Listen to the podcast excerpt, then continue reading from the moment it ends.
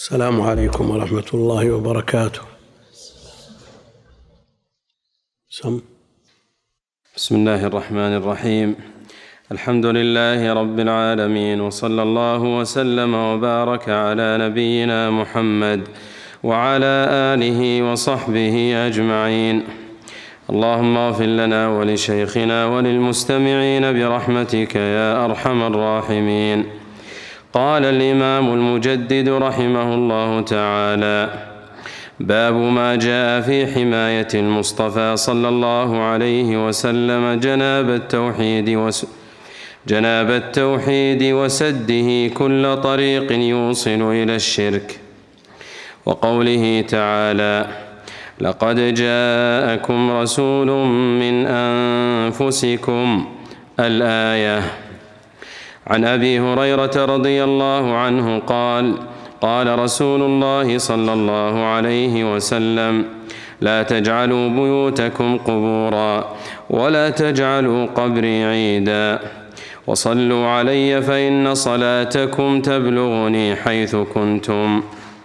رواه أبو داود بإسناد حسن ورواته ثقات.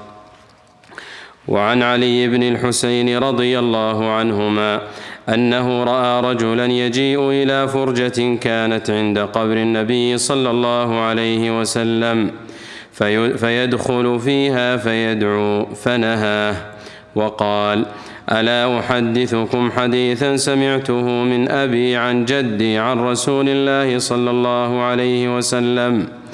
قال لا تتخذوا قبري عيدا ولا بيوتكم قبورا فإن تسليمكم يبلغني أين كنتم. رواه في المختارة. فيه مسائل. الأولى تفسير آية براءة. الثانية إبعاده أمته عن هذا الحمى غاية البعد. الثالثة ذكر حرصه علينا ورأفته ورحمته. الرابعة. نهيه عن زيارة قبره على وجه مخصوص مع أن زيارته من أفضل الأعمال. الخامسة نهيه عن الإكثار من الزيارة. السادسة حثه على النافلة في البيت. السابعة أنه متقرر عندهم أنه لا يصلى في المقبرة. الثامنة تعليله ذلك بأن صلاة الرجل وسلامه عليه يبلغه وإن بعد فلا حاجة إلى ما يتوهمه من أراد القرب. التاسعة كونه صلى الله عليه وسلم في البرزخ تعرض عليه أعمال أمته في الصلاة والسلام عليه. الحمد لله رب العالمين وصلى الله وسلم وبارك على عبده ورسوله نبينا محمد وعلى آله وأصحابه أجمعين. أما بعد فيقول الإمام المجدد الشيخ محمد بن عبد الوهاب رحمه الله تعالى باب ما جاء في حماية المصطفى صلى الله عليه وسلم جناب التوحيد وسده كل طريق يوصل إلى الشرك. ما جاء في حماية المصطفى.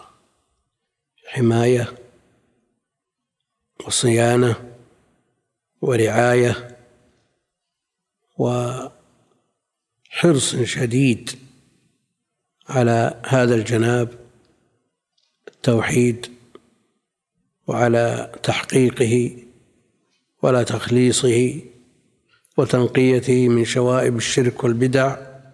حرص النبي عليه الصلاة والسلام على هذا الباب حرصا عظيما كما سيأتي في النصوص التي أوردها رحمه الله وفيما تقدم أيضا إشارات إلى ما يدل على هذا الباب وسده كل طريق يوصل إلى الشرك. قد تكون البيوت محروسة وعليها حرس ولكن أبوابها مفتوحه فالحرص موجود والحرس موجودون لكن الأبواب مشرعة. فيتحين فرصة غفلة الحرس فيدخل اللص إلى البيت. لكن النبي عليه الصلاة والسلام مع حرصه على جناب التوحيد وحفظه وحمايته وصيانته سد الأبواب كلها. فهذا الحصن مع ما حوله من حرس فيه أبواب وأغلاق لا يتوصل يدخل ولا يدخل من أبوابه اللص لأنه مغلق وموصد لأنه قد يقول قائل ما دام الحماية موجودة ما نحتاج إلى كلمة سد كل طريق. لا. قد تكون الحماية والصيانة والرعاية والاهتمام موجود لكن إذا كانت الأبواب مشرعة مفتوحة قد يغفل الحامي قد يغفل من وكل إليه الحماية فيتحين من أراد الولوج غرة هؤلاء الحرس فيدخل. لكن مع ذا وجود الحرس والحماية والصيانة والعناية الأبواب مغلقة. ولذلك قال وسده كل طريق يوصل إلى الشرك. وهذا من تمام شفقته عليه الصلاة والسلام على أمته. لأن تمام العناية إنما يكون بالأهم. حريص النبي عليه الصلاة والسلام على كل خير يصل أمته. ولا خير إلا دل الأمة عليها ولا شر إلا حذرها منه.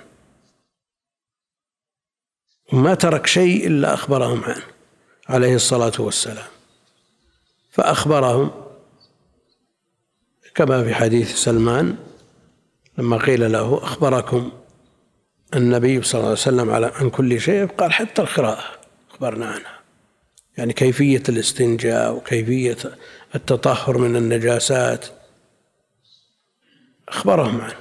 فما بالكم بما هو أشرف من ذلك وأهم؟ فضلا عن أن يكون التوحيد الذي هو في الحقيقة رأس المال. التوحيد الذي إذا خدش النقص بسببه يختلف عن النقص في مسائل الفروع. توحيد يقابله الشرك الذي لا يغفر. وإذا لم يأتي الإنسان بالتوحيد لم يقبل منه أي عمل. وإذا وجد الشرك حبطت جميع الأعمال. فالتوحيد أهم المهمات والشرك أعظم الذنوب والآثام. ولذا لما سئل النبي عليه الصلاة والسلام أي الذنب أعظم؟ قال إشراك بالله. قال إشراك بالله. سئل أي العمل أفضل؟ قال إيمان بالله. هذه أفضل الأعمال. وهذا من المقابل الذي هو الشرك. شر الأعمال. ولا يقبل معه عمل. ولا يغفر إلا بالتوبة. لا يغفر إلا بالتوبة. إن الله لا يغفر أن يشرك به ويغفر ما دون ذلك لمن يشاء. حتى أن من أهل العلم من أدخل الشرك الأصغر في عدم المغفرة. أن الله لا يغفر إن يشرك به سواء كان الشرك أكبر أو أصغر. بخلاف الذنوب ما دون الشرك سواء كانت من الكبائر أو من الصغائر فإنها تحت المشيئة. تحت المشيئة. وعلى هذا فأقل القليل من الشرك أعظم من أكبر الكبائر. لأنه لا يغفر. لا بد من التوبة أو من أن يعذب عليه. يعذب بقدره. وعلى كل حال من أهل العلم من يرى أن الشرك الأصغر حكمه حكم كبائر الذنوب فيدخل تحت المشيئة ولكن عموم اللفظ إن الله لا يغفر أن يشرك به. يدخل فيه الأكبر والأصغر في النص. كل وسيلة توصل إلى الشرك فهي محرمة. كما أن وسائل المحرمات محرمة والوسائل لها أحكام الغايات فما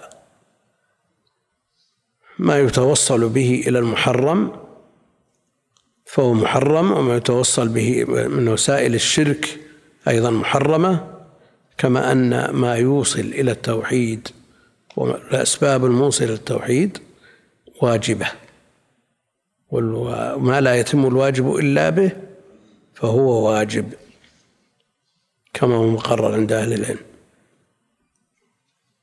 وقوله تعالى لقد جاءكم رسول من أنفسكم. لقد جاءكم رسول من أنفسكم. هذا امتنان على هذه الأمة أن بعث فيها رسولا منهم وكونه منهم لا شك أنها مزية. يعرفون صدقه مخرجه ومدخله وأصله ونسبه ولغته. لا يشكل عليهم شيء من مما يقول عليه الصلاة والسلام. لقد جاءكم رسول من أنفسكم. القول الأول أن المراد به العرب. بعث فيهم رسولا منهم. يعني من العرب. منهم من يقول من أنفسكم من هذه الأمة بما فيها العرب وغيرهم. ويكون المراد بالنفس أعم من أن تكون العشيرة والقبيلة إنما جميع من يتبعه فهو منه. منهم من يقرأها من أنفسكم يعني من أشرفكم. وهذا إن كان له وجه من المعنى فإنه فإن القراءة به ليست متواترة. لقد جاءكم رسول من أنفسكم عزيز عليه ما عنتم عزيز عليه ما عنتم يعني يشق عليه ما يعنتكم ويشق عليكم. حريص عليكم. حريص عليكم. يعني من قرأ في سيرته عليه الصلاة والسلام رأى ونظر تبين له بوضوح هذا الحرص منه عليه الصلاة والسلام على هداية الناس. حتى أنه يكاد أن تذهب نفسه حسرات. لعلك باخع نفسك. يعني قاتل وهذا من تمام حرصه عليه الصلاة والسلام على هداية أمته. ولما ترك شيء من الخير إلا دلهم عليه ولا شيء من الشر إلا حذرهم عنه عليه الصلاة والسلام. حريص عليكم ها؟ وشو لا كل الآية كل الآية. كما سيأتي في المسائل. عزيز عليه ما عنتم حريص عليكم. كلها بالمؤمنين رؤوف رحيم كذلك. يشهد للترجمة.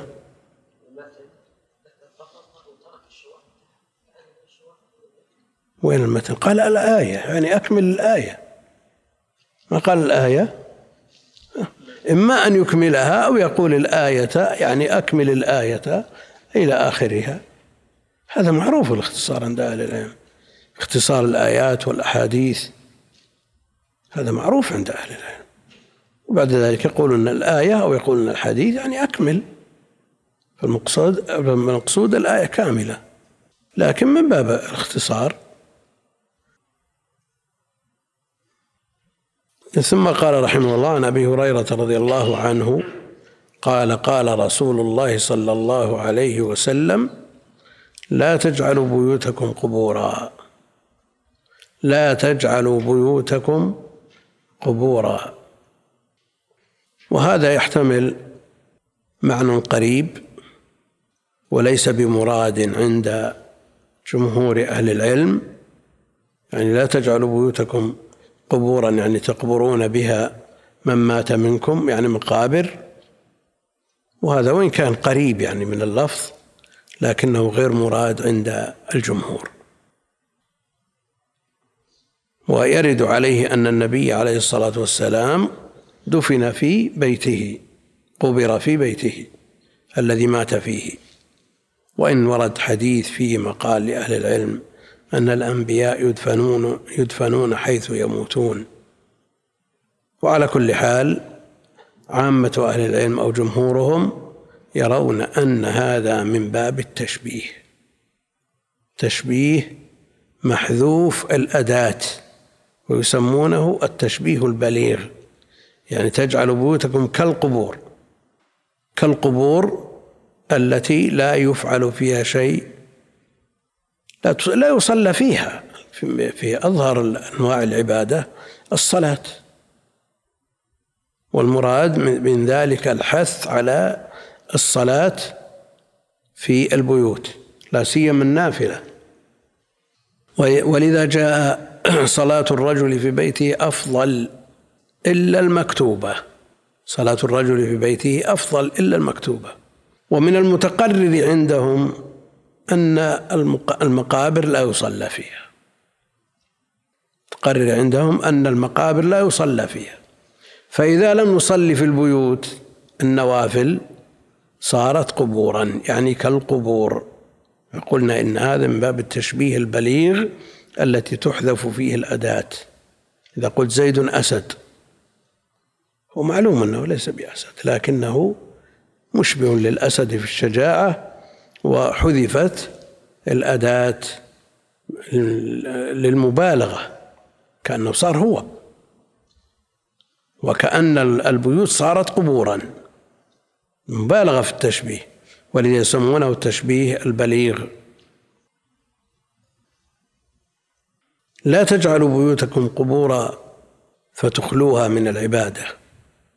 الإنسان يصلي الواجب في المسجد الذي وجبت له الجماعة حيث ينادى بها في المسجد. ويصلي من النوافل ما تشرع له الجماعة في المسجد أيضا. وما عدا ذلك فالبيت أفضل. لذا الصلاة لا سيما بالليل ينص على أنها في البيت. وركعتان بعد المغرب في بيته. وركعتان بعد العشاء في بيته. وركعتان قبل الصبح في بيته. ينص على ذلك. حتى أن الإمام أحمد سئل هل تجزي راتبة المغرب في المسجد؟ قال أرجو. مما يدل على أهمية الصلاة صلاة النوافل في المسجد لأنه أبعد عن الرياء لأنه أبعد عن الرياء. ومن أجل أن يقتدى به وتتعلم الصلاة من فعله الذي لا يصلي مع الناس ولا قرأ في كتب العلم ما يدري كيفية الصلاة. لكن إذا صلى ولي أمره ممن يصلي مع الناس ويعرف صفة الصلاة من اقتدائه بإمامه ينقل هذه الصورة إلى زوجته وولده فهذه الفوائد عظيمة لهذا. إضافة إلى أنه أبعد عن الرياء. جاء في الحديث الصحيح لا تصلوا إلى القبور ولا تجلسوا عليها. لا تصلوا إلى القبور ولا تجلسوا عليها. من حديث أبي مرثد الغنوي صحيح مسلم. لا تصلوا إلى القبور ولا تجلسوا عليها. وهذا من حرصه عليه الصلاة والسلام مما يدخل في هذا الباب من حمايته لجناب التوحيد وسد الطرق الموصلة إلى الشرك. ولا تجعلوا قبري عيدا.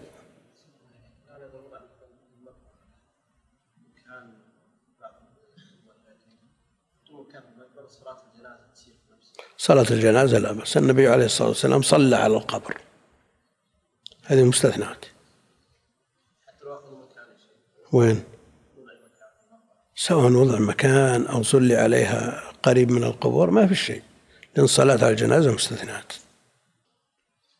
ولا تجعلوا قبري عيدا. العيد اسم لما يعود ويتكرر في وقت منتظم سواء كان في الأسبوع أو في الشهر أو في السنة. هذا يسمى عيد لأنه يعود من العود والتكرار في وقت واحد. لا تجعلوا قبري عيدا بحيث لا تخصصوا وقتا لزيارتي ها؟ زماني أو مكاني. لكن هنا وش يصير؟ اللي عندنا زماني. إيه؟ لا تجعلوا قبري عيدا بأن تترددوا عليه في وقت محدد من أسبوع أو من الشهر أو من العام. لا تجعلوا قبري عيدا. وهذا أيضا من حرصه عليه الصلاة والسلام آه، على حماية جناب التوحيد. وزيارته عليه الصلاة والسلام داخلة في الزيارة التي جاء الحث عليها. داخلة في ضمن زيارة القبور التي جاء الحث عليها والأمر بها. زوروا القبور فإنها تذكر الآخرة. كنت نهيتكم عن زيارة القبور فزوروها. ولا شك أنها تذكر الآخرة.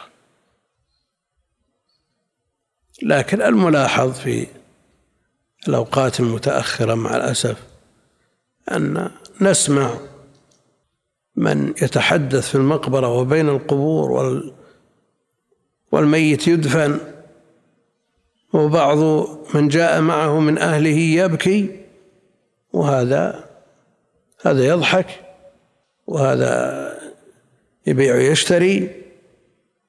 ولا شك أن هذا من موت القلوب. كان الناس إذا مرت الجنازة بقرب بيتهم ورأوها أو في شارعهم يجلسون الأيام متأثرين يتأثرون تأثر شديد. الآن بعض حتى من طلاب العلم تجده تكرر تردده على المقبرة وينظر في القبور ويرى هذه القبور وينظر في قبور المحفورة اللي يعتبر ويدكر. لا يلبث أن يكون الأمر عنده عادي. وقد رأيت بعيني من يدخن على شفير القبر. ونصف شعره أبيض. يعني مو شباب كبير. يدخن على شفير القبر. واحد يقول لي والله أنا بديت بديت ما أروح للمقبرة. يقول والله ما في فرق بين القبر وحفرة الزيت. ولذا في تفسير القرطبي في تفسير سورة ألهاكم التكاثر حتى زرتم المقابر. ذكر النصوص الدالة على فضل زيارة القبور وأثره في القلوب. أثر هذه الزيارة. لكن يقول إن بعض الناس قد لا يتأثر مع التكرار. فهذا عليه بمشاهدة المحتضرين. عليه بمشاهدة المحتضرين. هذا له أثر بالغ في النفس. لكن إذا كان يشاهد المحتضرين وغسل الجنائز يوميا تعود المشكلة كما هي. يا في ثلاجة الأموات يوضع فيها الميت. أنا رأيت من يقوم على خدمتي الموظف اللي عندهم وضع البيبسي في إبط الميت. قلوب تحتاج إلى علاج. تحتاج إلى علاج. لأنك تعالج أطراف والأصل في خلل كبير. الأصل فيه خلل كبير لا بد من علاجه. وعلاجه بتدبر القرآن. علاجه علاج القلب بتدبر القرآن. نعم. شو؟ ينصح ينصح. ينصح وبين له.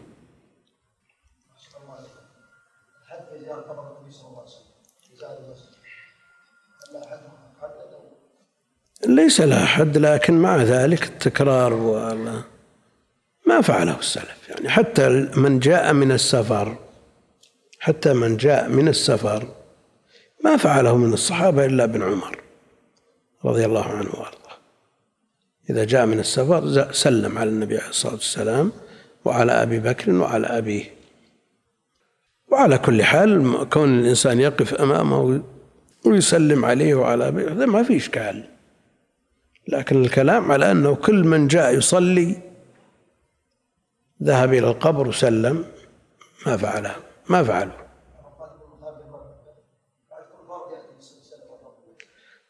صلاته في بلده تبلغه حيث كان كما سيأتي.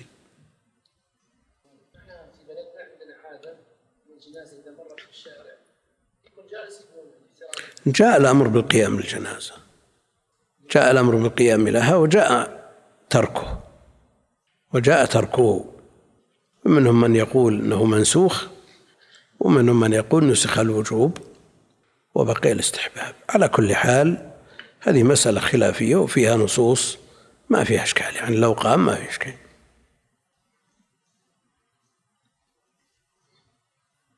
ولا تجعلوا قبري عيدا وصلوا علي فإن صلاتكم تبلغني حيث كنتم.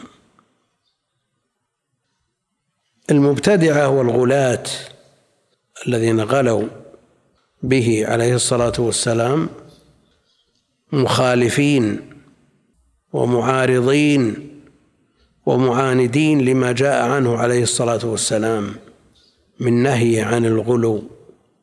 إياكم والغلو. وصل الأمر ببعضهم إلى أن الشيطان لبس عليه. لبس عليه. حتى أنه سول له أن قال للنبي عليه الصلاة والسلام وهو في قبره أمدد يدك لأقبلها فمدها وقبلها لا شك أن هذا من استدراج الشيطان. يفعل بأوليائه مثل هذا وأشد.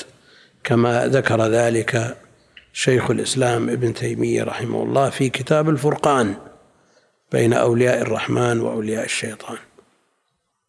وصلوا علي فإن صلاتكم تبلغني حيث كنتم.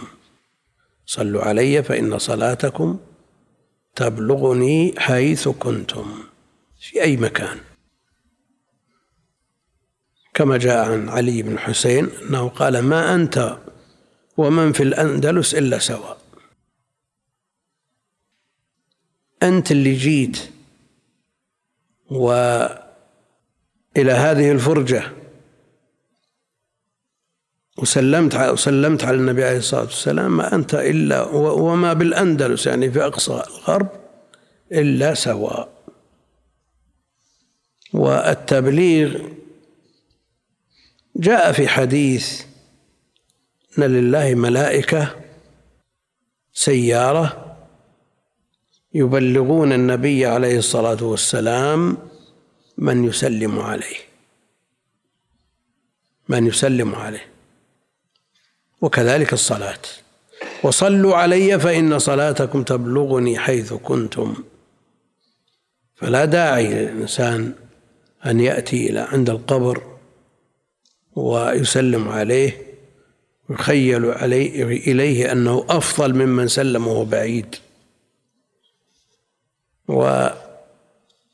وزيارته عليه الصلاة والسلام من وراء الجدران الثلاثة. لا شك أنها تسمى زيارة. وابن عمر فعلها من وراء الجدار.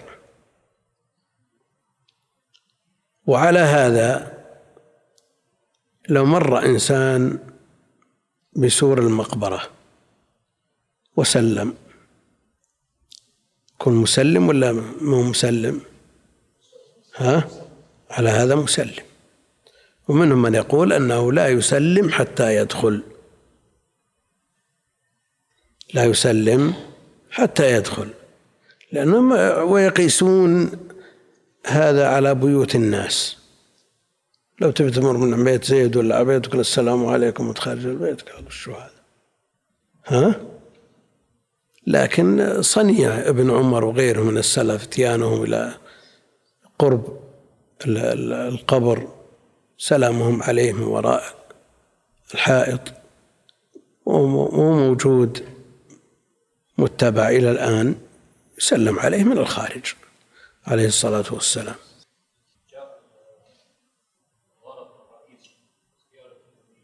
من هو؟ منو ذا؟ وين؟ يعني شد الرحل من بلده إلى المدينة لزيارة قبره عليه الصلاة والسلام.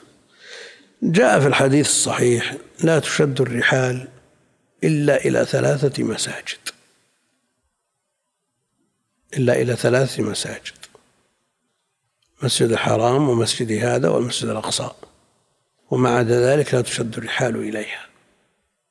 لا من المساجد ولا من البقاع ولا من العتبات على ما يقولون كل هذا بدع.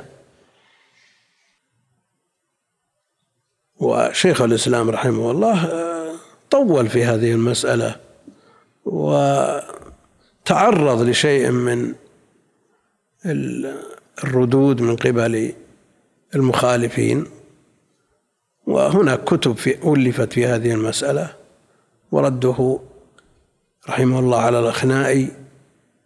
ولابن عبد الهادي الصارم المنكي في الرد على السبكي وفيها كلام مطول على هذا.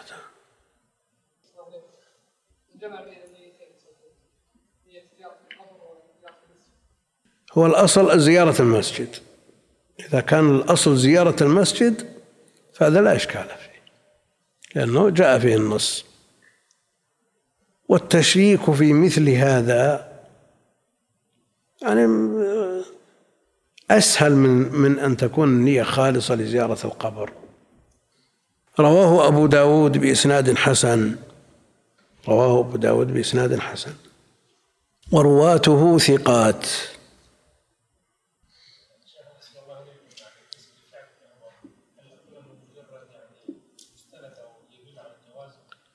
وما دام دام صحابي ما يوصف بأنه بدعة. ولكن مخالفة عامة الصحابة له وكونه لم يحصل من غيره لا يدل على شرعيته. ها؟ هو ما أنكر لكن يبقى أن أنهم خالفوه. كبار الصحابة ما فعلوه. إيه هو الكون لم ينكر نقول ليس ببدعة. بعض الناس يوصي من يذهب إلى المدينة يقول له سلم عني للنبي صلى الله عليه وسلم كل هذه فروع عن التساهل في من ناشئة عن التساهل في أصل المسألة. رؤساء رؤساء دول إذا دخلوا من من الباب باب المسجد يحبون حبوا إلى أن يدخلوا القبر أو قرب القبر تفتح لهم الأبواب. وعلى كل حال المسألة الاحتياط للتوحيد هو الأصل كما جاء في هذه الترجمة وما تحتها.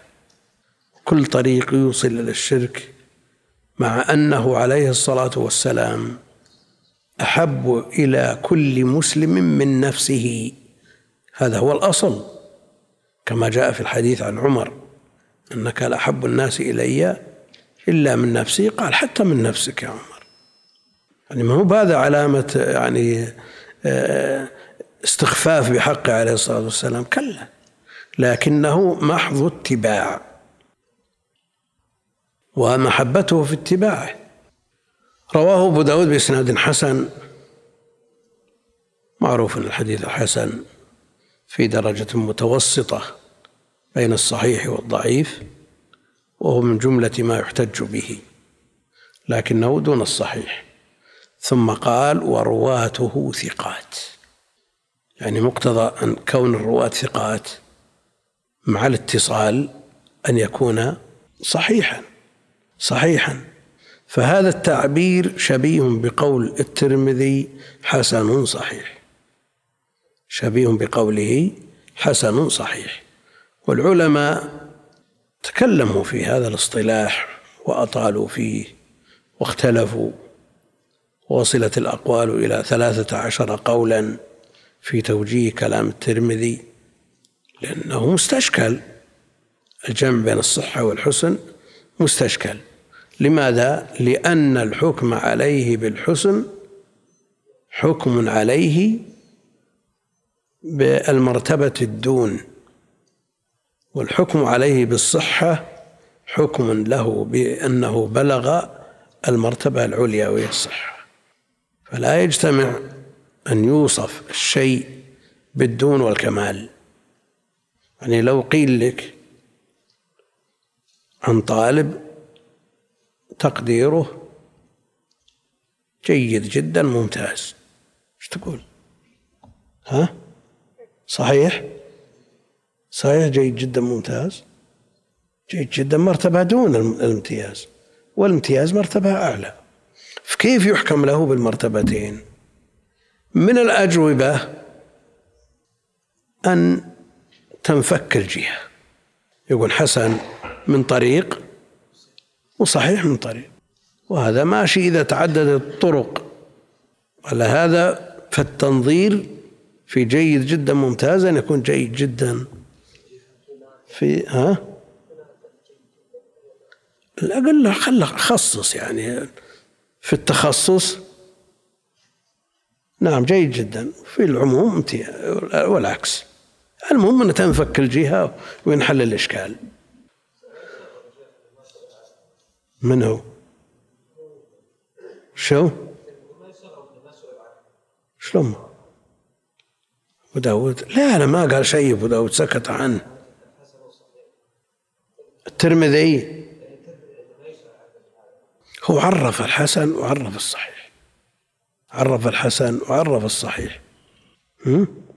وقال الترمذي ما سلم من الشذوذ مع راو ما اتهم بكذب ولم يكن فردا ورد. يقول العراقي قلت وقد حسن بعض من فرد. يعني حتى الاصطلاح الذي اصطلحه وعرفه فيه خالفه.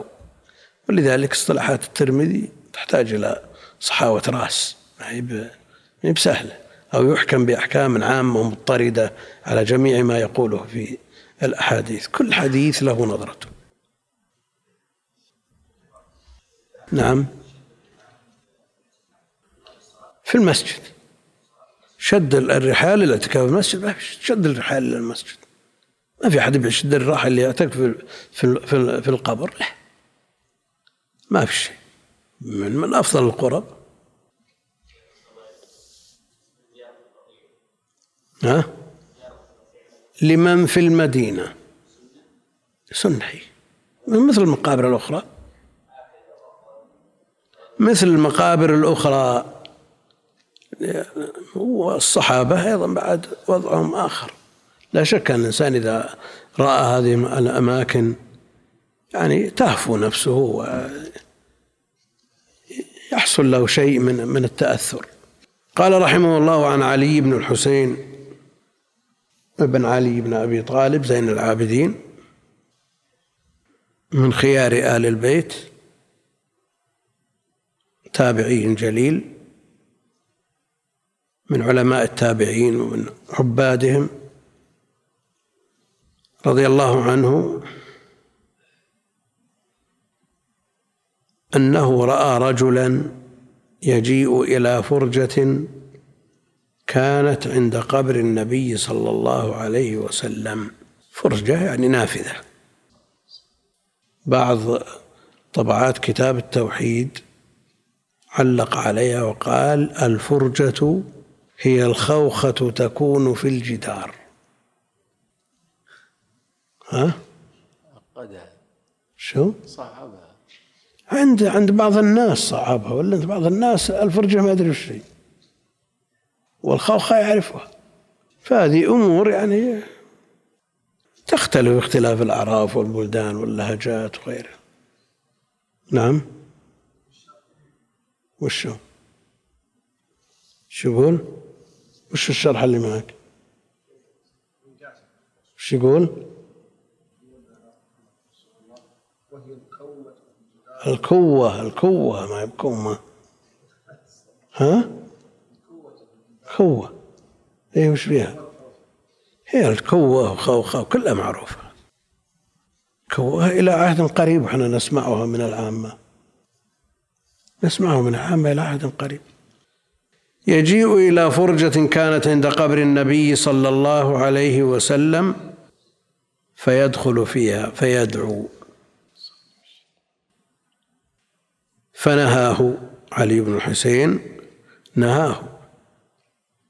خشي عليه من الغلو أو يظن أن هذا المكان أفضل في الدعاء من غيره. فنهاه وقال ألا أحدثكم حديثا سمعته من أبي الحسين بن علي سبط رسول الله صلى الله عليه وسلم عن جدي علي بن أبي طالب عن رسول الله صلى الله عليه وسلم قال لا تتخذوا قبري عيدا. لا تتخذوا قبري عيدا ولا بيوتكم قبورا. يعني كما تقدم في الحديث السابق. العيد اسم لما يعود ويتكرر فلا تكرروا الزيارة إلى قبري في أوقات منتظمة. ولا بيوتكم قبورا بحيث تخلوها من أنواع العبادات التي من أجلها الصلاة لأن القبور لا يصلى إليها كما جاء في حديث أبي مرثد. فإن تسليمكم يبلغني أين كنتم. تسليمكم يبلغني أين كنتم يعني في أي مكان كنتم. و مثل ما آه، سبق أن أشرنا إلى قول علي بن الحسين وما أنت وما ومن بالأندلس إلا واحد. يعني لا فرق لأن هناك ملائكة كما جاء في الخبر يبلغونه عليه الصلاة والسلام من يسلم عليه. فإن تسليمكم يبلغني أين كنتم؟ رواه في المختارة. رواه في المختارة.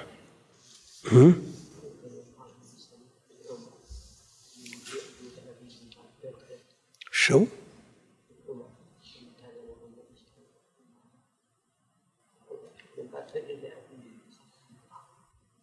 على كل حال البر للوالد كما يقول كون بزيارته والدعاء له يكون أيضا بالدعاء من بعد.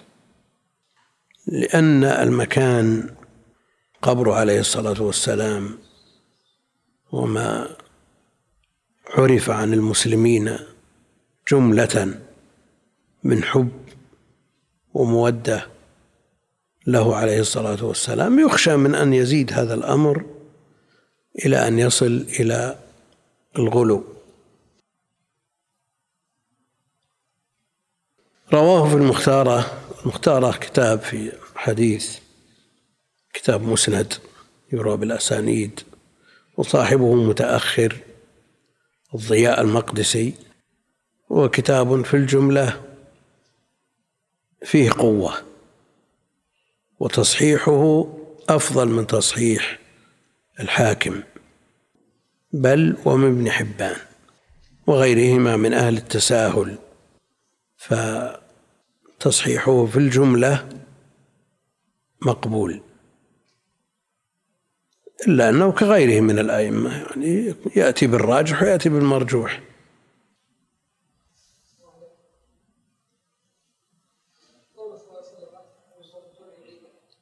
إيه.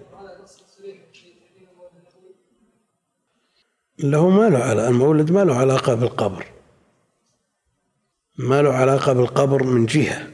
لكن كون المولد يتكرر في وقت واحد من كل سنة صار عيد من هذه الحيثية.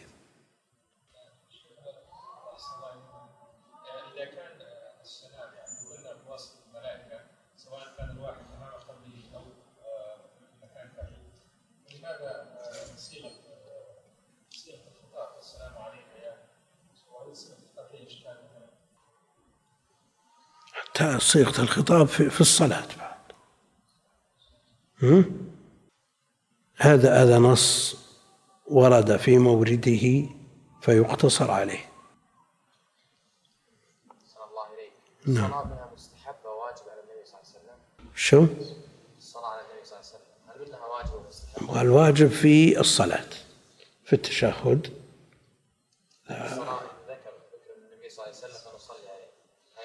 لحظة لحظة. نقول الصلاة عليه في الصلاة واجبة بل ركن عند الحنابلة ركن من أركان الصلاة. عند الحنابلة فقط. والصلاة عليه عند ذكره عليه الصلاة والسلام جاء أمر بها. وجاء أيضا وصف من لم يصلي عليه بالبخل. البخيل من ذكرت عنده فلم يصلي علي وجاءت فيها نصوص كثيرة منهم من يحكم بالوجوب عند ذكره عليه الصلاة والسلام ومنهم من يقول إنه من باب المستحبات المتأكدة من باب المستحب المتأكد. وجاء الأمر بها في كتاب الله جل وعلا إن الله وملائكته يصلون على النبي يا أيها الذين آمنوا صلوا عليه وسلموا تسليما. من العلماء من يقول أن امتثال الأمر يحصل بمرة واحدة في العمر. مو بكل ما ذكر. امتثال الأمر في الآية يحصل. صلوا عليه خلاص صليت عليه. لكن لا شك أن هذا بخل شديد. ومن صلى عليه عليه الصلاة والسلام مرة صلى الله عليه بها عشرا وأي فضل أعظم من هذا؟ أن يذكر في الملأ الأعلى عشر مرات. بدل من أن يقول صلى الله عليه وسلم مرة واحدة. على كل حال فضل الصلاة على النبي صلى الله عليه وسلم في كتب مؤلفات ولابن القيم كتاب اسمه جلاء الأفهام في الصلاة والسلام على خير الأنام عليه الصلاة والسلام. وفيه القول البديع للسخاوي في فضل الصلاة والسلام على الحبيب الشفيع وكتب أخرى. الصلات والبشر في الصلاة والسلام على خير البشر. الفيروز أبادي وغير ذلك. قال رحمه الله فيه مسائل الأولى تفسير آية براءة وتقدم الكلام فيها في صدر الباب. الثانية إبعاده عليه الصلاة والسلام أمته عن هذا الحمى. إبعاده أمته عن هذا الحمى. غاية البعد. الحمى الذي هو حماية التوحيد وصيانته وما يخدشه من الشرك وما دونه من البدع.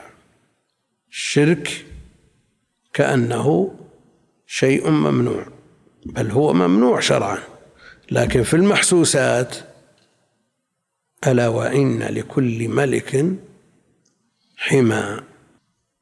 فيمنع منه غير الدواب التابعة لهذا الملك. بل لا يقرب منه لأن الملك سوف يعاقب من يترك دوابه ترعى فيه. ألا وإن لكل ملك حمى ألا وإن حمى الله محارمه وأعظم محارمه الشرك. الثالثة ذكر حرصه علينا ورأفته ورحمته.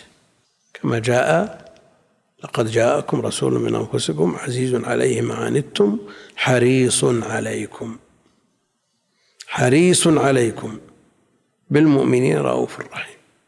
لا شك حرصه علينا كما تقدم في تفسير الآية وما عرف من سيرته طيل حياته بعد بعثته إلى وفاته. شيء لا يخطر على البال بل هو أحرص من الوالد على ولده ومن الأم على ولدها. ولذا لا خير إلا دلنا عليه ولا شر إلا حذرنا منه. الرابع نهيه عن زيارة قبره على وجه مخصوص على وجه يشبهه بالعيد. على وجه مخصوص يكون في وقت يتكرر في وقت محدد يكون يجعله عيدا أو يزاول عنده ما يوقع في المحظور من الغلو به عليه الصلاة والسلام. مع أن زيارته من أفضل الأعمال إذا كانت زيارة القبور مأمور بها وجاء الحث عليها وذكرت علتها فإنها تذكر الآخرة فكيف بزيارة قبره عليه الصلاة والسلام؟ السادس حثه على النافلة في البيت.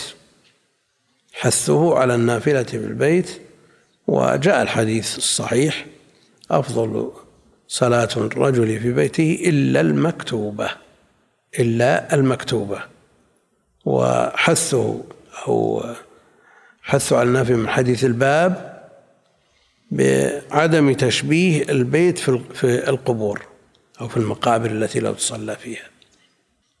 السابعة أنه متقرر عندهم أنه لا يصلى في المقبرة. لا تجعلوا بيوتكم قبورا. ما قالوا؟ كيف نجعلها قبورا؟ يعرفون إذا لم يصلى فيها صارت مقبرة. يعني كالمقبرة كما تقدم. السابعة أنه متقرر عندهم أنه لا يصلى في المقبرة. الثامنة تعليله ذلك عليه الصلاة والسلام بأن صلاة الرجل وسلامه عليه يبلغه وإن بعد. عن طريق أولئك الملائكة الذين يبلغونه إن صح الخبر وإلا فيؤمن به نؤمن ونعترف ونجزم بأنه بأنها تبلغه. لكن طريقة التبليغ إن صح الخبر فعن طريق أولئك الملائكة وإلا فالله أعلم بالكيفية.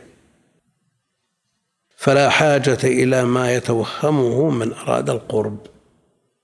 من أراد القرب إن كان يزعم أنه لا يبلغه إذا كان بعيدا فالحديث نص في الرد عليه. وإن كان يعرف أنه يبلغه لكن القرب أفضل نعم فلا حاجة إلى ما يتوهمه من أراد القرب سواء كان يتوهم أنه لا يبلغه إذا بعد أو يكون سلامه عليه بالقرب أفضل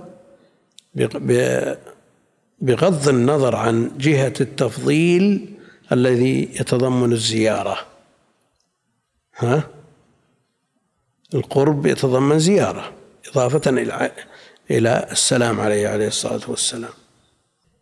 ها؟ فيه؟ في قبره عليه الصلاة والسلام. إيه.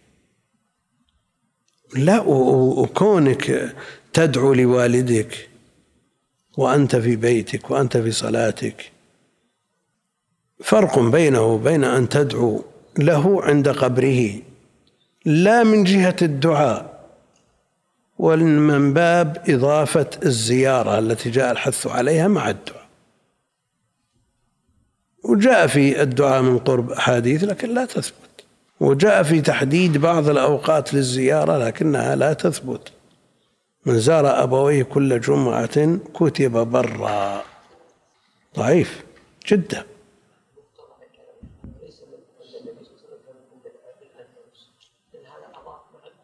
هذا للزيارة. هذا للزيارة. الزيارة مشروعة ما تتضمن شد رحل. الزيارة أفضل إيه. الصلاة الخامسة. شو؟ الخامسة. الخامسة وش فيها؟ أي نهيه عن الإكثار من الزيارة وهذا مقتضى النهي عن كونه عيدا. مأخوذ من النهي عن اتخاذه عيدا. تاسعة كونه عليه الصلاة والسلام في البرزخ تعرض عليه أعمال أمته في الصلاة والسلام عليه. تعرض عليه أعمال أمته في الصلاة والسلام عليه. يعني في هذا الباب خاصة وجاء أنه تعرض عليه الأعمال آه، كل ليلة جمعة لكن الحديث فيه كلام. نعم. ما معنى تفسير آية براءة؟ ما هي ذكرت آية براءة في أول الباب لقد جاءكم رسول من أنفسكم. إيه إيه. فتفسيرها يوضح المراد من الباب. صلى الله عليك شيخ.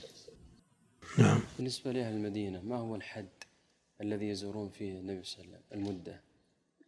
ما في حد لكن الإكثار والتردد الذي يجعله بمثابة العيد الذي يعود ويتكرر. ينهى عنه متى ومع ذلك الصلاة في المسجد والصلاة عليه عليه الصلاة والسلام سواء كان في المسجد أو خارج المسجد يكفي. صل على محمد. يعني من من زار قبر النبي كل أسبوع يقال مكثر أحسن الله عليك م? من زار قبر النبي كل أسبوع من أهل المدينة مثلا هل يقال أنه مكثر؟ لم يسألون كثيرا عن هذه المسألة.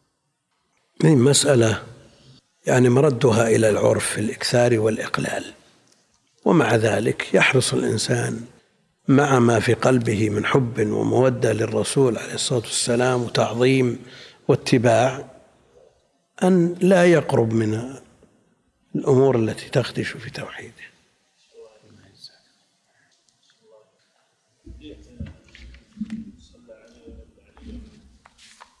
إيه. لا هذا ليس بصحيح. يقول حديث الأعمى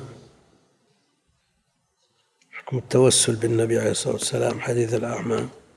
المروي يعني المروي عند الترمذي لكنه حديث ضعيف. ها؟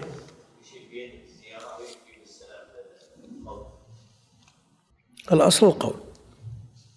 الأصل هو القول. بالنسبة للمتعجل يوم الثاني عشر. وش؟ إذا فرغ من طواف الوداع صلاة العشاء كم مقدار مكوثه في مكة؟ يكون لو لو أراد الراحة سيسافر برا يريد الراحة حتى يمضي للسفر يخلي الوداع بعد بعد الراحة. ثم يكون آخر ما يودع. إيه يكون آخر عهده في البيت. ما في حد محدد لها لو ست ساعات أو كذا وفيها لأن لو غلب على أمره ونام نعم. ينتظر رفقة ولا شيء ونام مغلوب ما عليه. طيب لو مكث إلى الفجر أراد الراحة للفجر كذا فهذا السبب لا فرق لا ما يعرف. يعيد طواف الوداع خلاص. الفائل الفائل ها؟ فائل شخص أقدم على شيء فجاءته رسالة بالخطأ من أحد زملائه فيها كلام يعني يتفاعل به. هل نقول هذا من الفائل والله كلام الطيب طيب. بس أرسلت له بالخطأ فيقول هل هذا فائل ولا ولا ما فاعل. شيخ سلام عليك. في خطبة الآن بعض الخطباء. يصلي على النبي يصلي في آخر الخطبة. صل على محمد. قال هذا وصلوا على نبينا محمد. هذا أحسن عليك. فعله النبي صلى الله عليه وسلم والصحابة يعني. في بعض الكلام يقال أنه من البدع. هل يعتبر كلام صحيح؟ لكنه معروف عند أهل العلم متقرر عندهم. يعني تلقت هذا بعض القبور ما عليه إن شاء الله.